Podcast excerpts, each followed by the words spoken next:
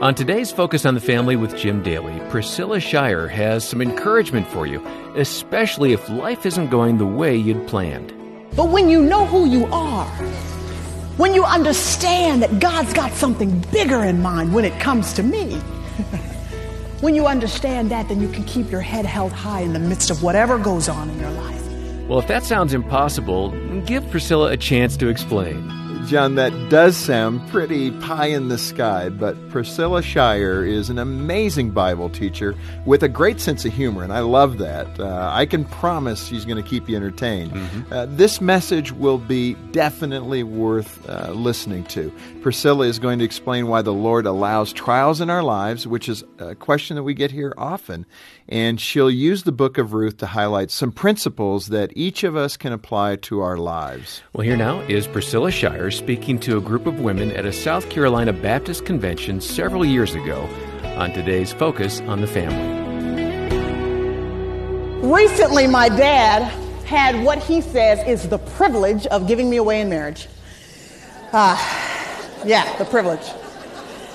And he did that, and six months ago, I had the great opportunity to get married, and I'm so excited. And the fairy tale that I had of what marriage is ended when we came back from the honeymoon. And um, some of what I'm about to say will probably sound kind of silly to you because it did to my mother. I called my mother about a month after I had been married, and I was just beside myself. Mom, this is not the way it's supposed to be. I waited this long and, you know, she calmed my nerves and then I told her what was going on. You see, ladies, I was under the impression that when I got married, I would meet this great guy and I would save him from the barbarianism of being a single man. you know, I just knew I would come in and clean up his life. Now he'd live in a clean home. Now he would eat home cooked meals. Now I would be the Martha Stewart of his existence.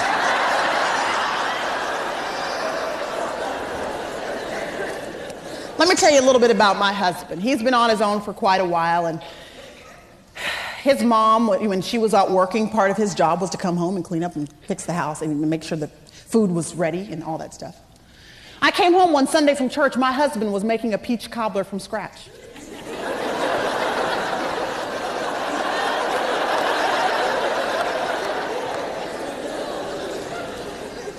I can't make a peach cobbler from scratch. Dad doesn't cook, he doesn't clean.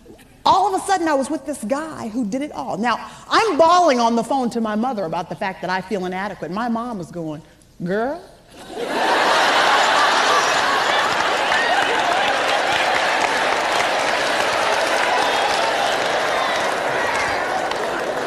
She said you better sit down, put your feet on the couch, and let that man cook.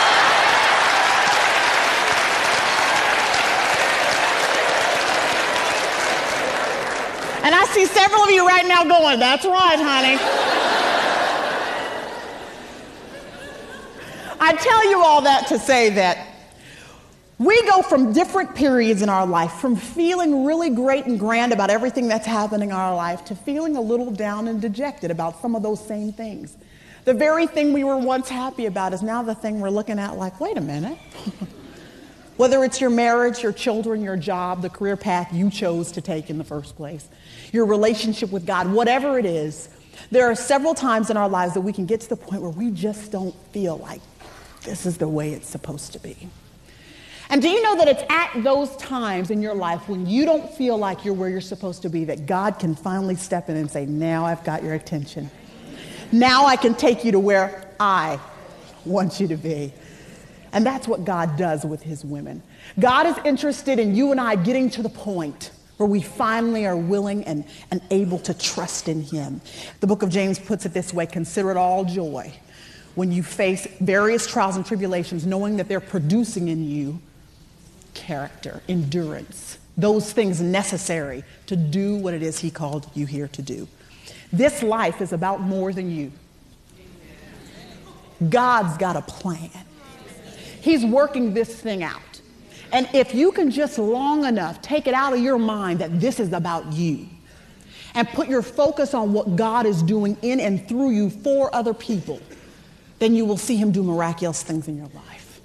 There was a gentleman one day that was going on a journey. As he went on this journey, he came to an enormous body of water this body of water was so intimidating, he didn't know how he was going to get around it. He was on foot for this journey.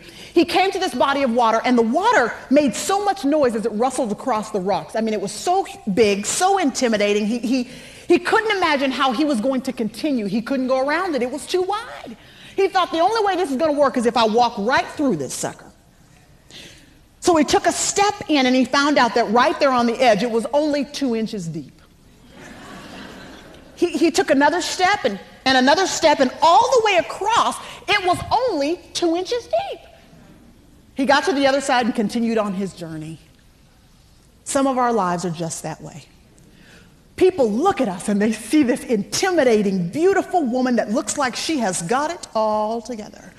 We say all the right words. We carry the roughest looking Bible. I mean, it's tattered, it's torn, it looks like it's the most used thing. They don't know that our dog got to it.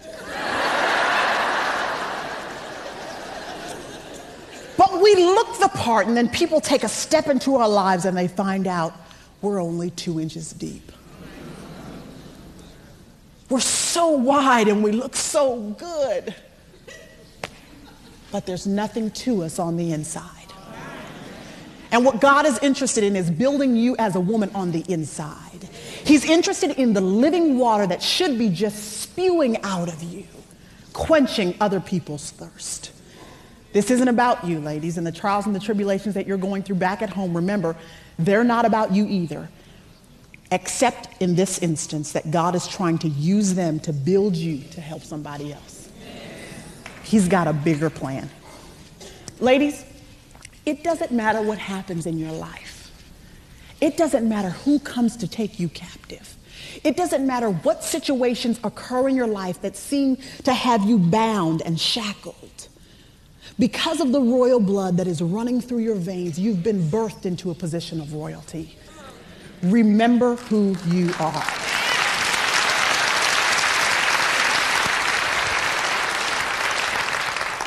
I don't know about you guys, but my father's name is King Jesus. That makes me a princess.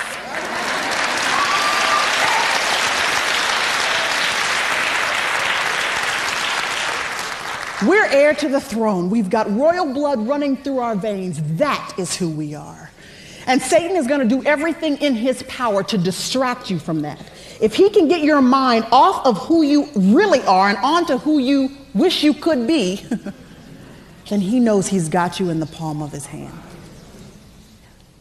I want you to remember a few scriptures from the Bible because I believe in the Bible. I don't know about you guys, but I believe the whole thing.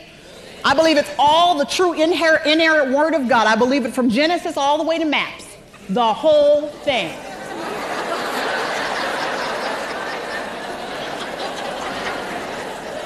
So let me tell you what the Bible says about you. Just write these scripture verses down. We're not going to turn to all of them. Genesis 1 26 and 27 says that God said, Then let us make a man or a woman in our image the holy God, the king of the universe, the almighty father looked down and said, I'm going to make Karen, I'm going to make Talisha, I'm going to make Marilyn just like me.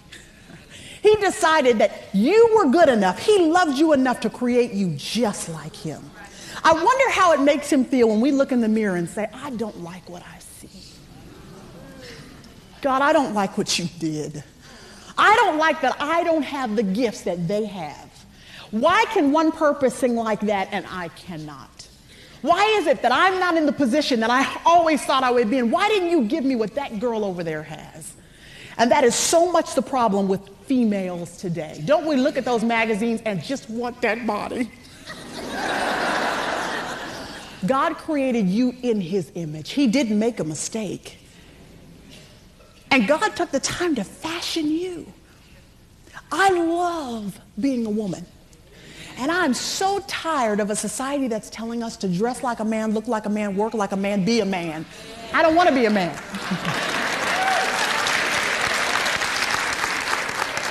Not because there's anything wrong with them, but because God made me totally feminine. And I think that it's a beautiful thing when older, mature women in the faith come and teach the younger woman. I'm certainly not an older, mature woman, But I'm saying when those that are teach us younger women to be women, that it's okay to be what God created us to be. Psalms 139, 13 through 16. Thou didst form my inward part. So not only did he know you on the outside, he knew you on the inside too.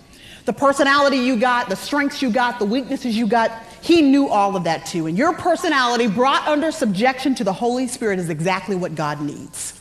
I remember one time reading in, in uh, 1 Peter where the Lord talks about women having a gentle, quiet spirit. And I remember thinking, what? Me? But that's not fair, God. You did not create me neither gentle nor quiet. What's the deal? And I can remember the Lord clear as day saying to me, Priscilla, first of all, I would not create you in a way that is contrary to my word. Second of all, I've given you strengths, but I need you to get those strengths and bring them under the covering of the Holy Spirit. So some of you are doing your thing, do your thing under the control of the Holy Spirit. And when you do that, then he is able to use you accordingly.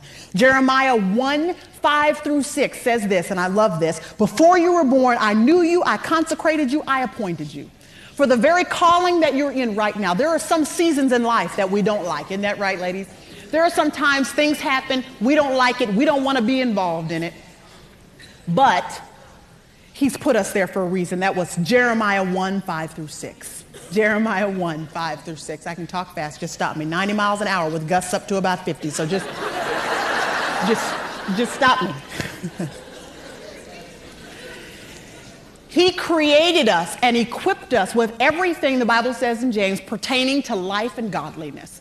Everything you needed to be prepared for the season of life that you're in right now, the trial, the tragedy that you're in right now, he equipped you with before you were even born. Before he gave birth to you, he knew that you were going to be dealing with an aging mother. He knew that you were going to be dealing with the wayward child. He knew that this was going to happen. And he gave you all that you needed to handle the situation so that you could walk with your head held high and remember who you are in the midst of the situation. What he wants for you to do is show people that in the midst of triumph, because God is living so vivaciously inside of you, you can hold your head up high in the midst of. See, some of us are praying to be delivered from, and God's saying, I want to help you out in the midst of. I want you to learn how to keep your head high in the midst of the trial. 1 Corinthians 6, 19 through 20. 1 Corinthians 6, 19 through 20 says his, the body is the temple of the Holy Ghost. You've been bought with a price. Galatians 4 and 7 says that you're God's daughter. You're an heir to the very throne of God. 1 Peter 2 and 9, you're a chosen race, you're a royal priesthood. Now, ladies, that's the Word of God. Nothing we say can compare with the Word of God. Because when we go home, the Word of God will still be true. And it'll still be with you. This is the only thing that matters, the Word of God. And I, what I've just given you are just a few scriptures that will help you to be a beacon of light in the midst of your trial knowing who you are regardless of the situation and the circumstances in your life. You know Ruth, don't you? She's one of my favorite ladies of the Bible, and I want you, if you have your Bibles, to turn to Ruth real quickly. We're going to spend just a, a few moments talking about Ruth because I think she does a good job of, of helping us to remember what our stature should be, what our position should be when we're in the midst of different trials and tribulations. Now, you all know the story of Ruth, but just in case, let me get, get you up to date here. Ruth was a woman who was diligent in serving God. Her interest was turning away from what once was and pressing forward to what is to be. Ruth married into a family that was from Bethlehem but had moved to Moab for a while. She was from Moab. That family came over to Moab, met her and another girl named Orpah, and they became a part of this family.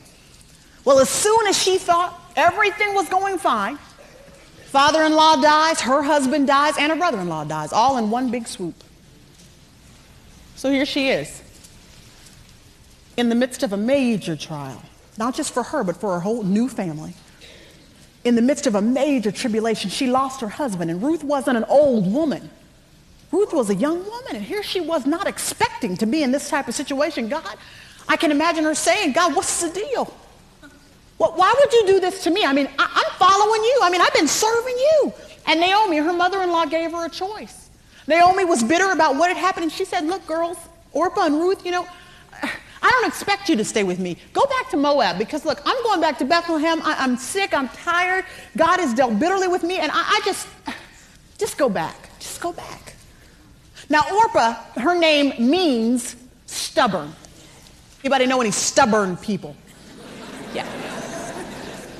I'm sure it's not you, but other people. Orpah, yes, she was a stubborn girl. And you know what she said when given the opportunity? See ya.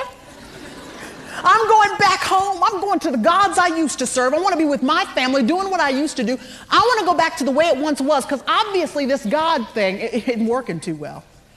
And aren't there times in your life when you feel like, wait a minute, God, I'm serving you and you did this to me? I'm serving you diligently. I, I, mean, I've been coming to different conferences. I've been going to church faithfully. I've been tithing faithfully, God. And you let this financial disaster happen to me? What's the deal? So Orpah goes back. Ruth says in chapter 1, verse 16, she says, Don't urge me to leave you or turn back. Because where you go, I'm going. Your people will be my people. And listen to this, and your God will be my God. You see, that was the deal. It wasn't really an issue of her going back. It's that if she went back, what it would mean, it would mean that she was going back to the old way of doing things. She was going back to their gods and the way they served them and doing things that were totally contrary to the word of God. And she said, No, I will not do that. I will stand firm and keep my eyes focused on the will and on the way of God. I know it hurts, but I'm going. I'm pressing forward. I will never turn back. And I'm wondering are there any women in the audience today that are saying, I will never turn back?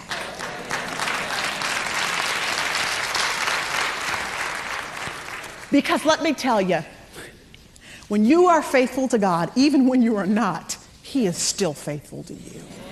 And even when it seems like the trials and the tragedies are hitting you from every angle, He is faithful to you. So Ruth says, I'm not going back. I am pressing forward. In the midst of tragedy and trials, she determines she'll keep her eyes focused on God.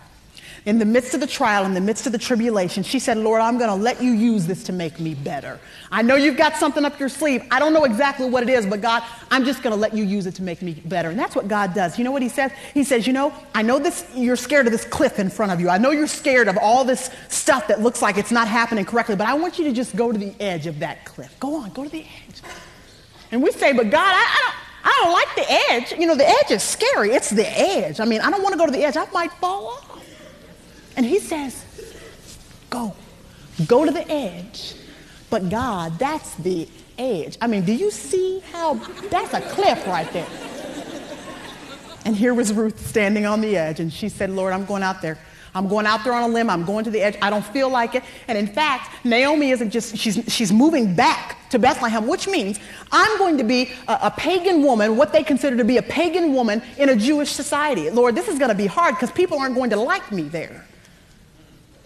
They move to Bethlehem, and she, while she's in Bethlehem, begins to work for the Lord. I want you to remember, ladies, that during the trial, during the tragedy, during whatever's going on in your life that you are going to face as soon as you leave here today, get busy for the Lord. Don't stand around hanging around waiting to see what God's going to do. You get busy. Sometimes when you're busy for the Lord, you forget how much time has passed. Have you ever noticed that when you're so busy sometimes? The time has flown because you were busy. Here's Ruth. She's busy. She's like, God, this is, this is a lot of stuff going on, but I want to learn whatever lesson it is that you have me here to learn. So I'm going to get busy and see what you do in my life while I'm out here on the edge. So Ruth is working hard. She's doing her thing. And Boaz in chapter 2 verse 5, he says to some folks around, he says, Look, I've seen this new woman doing her work, and he says in verse 5, Whose woman is this? In other words, where did she come from? The report he gets about Ruth is she is so diligent. I can't believe this woman. She showed up out of nowhere. Not only is she doing a job she's never done before, but she's doing it around a whole bunch of people who don't know her. She's totally different from anybody I've ever seen. She's not Jewish. She came from Moab, but she's diligent in serving her mother in law. I want people to say about me when I'm asked about, I want people to say about me, that girl, man, that girl there, she's serious about Jesus. I met a young woman named one time, her name is Anne Graham Lotz. You probably have heard of her. She's Billy Graham's daughter. And she said, You know, the Lord just wants me to pray over you. She laid her hands on me and she prayed over me. Then she looked into my eyes and she said, Priscilla, the Lord wants you to know that it doesn't matter who your father is or who my father is. God has got a ministry for each of us that doesn't have anything to do with them. And whether it's to three or 3,000, God has a work for us to do for his name's sake. And she just started to spew out all this scripture. Just, have you ever met somebody and it just seems like any minute they're going to turn into Jesus? Any? yeah. She just bowled me over with Jesus climbing out of her ears. She was oozing Jesus. And you know what I want? I want when people see you and when they see me and they take a step into our lives, I want them to, to know that woman right there has been with Jesus. When you leave this place and you go back to your homes and you go back to the broken marriage and you go back to those kids who are not listening to you and you go back to your career with the boss who's not making it easy for you to keep on working there day after day and you go back to your home church where they don't seem to be doing things by the word of God, when you go back to the situation in your life, I want you to walk through the doors of whatever place that is and I want people to look at you and think, man, that lady's been with Jesus. Without saying a word, I want them to be able to look at us and know we've been with Jesus.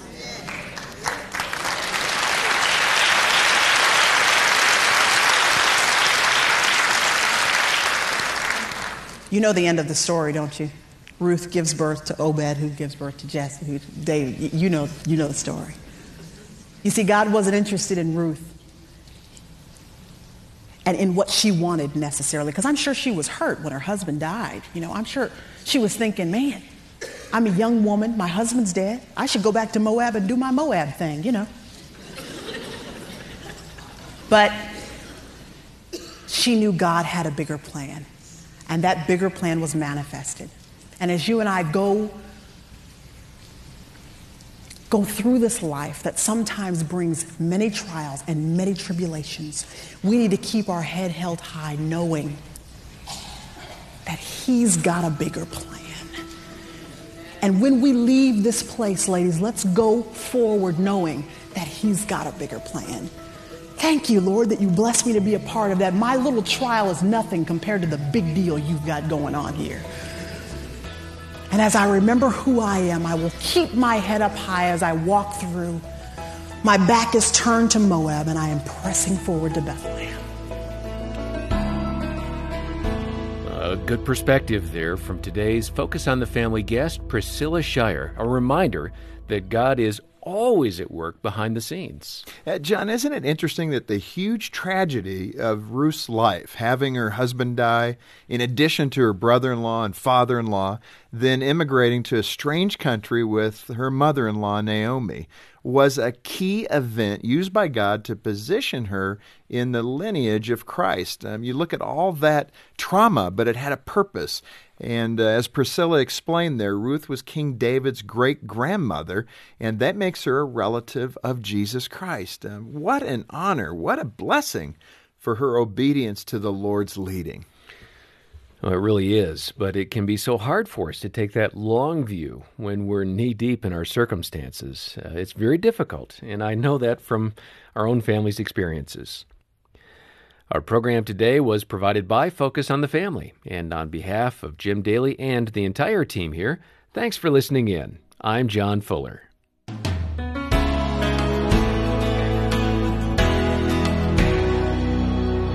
What a motivational word from Priscilla Shirer today.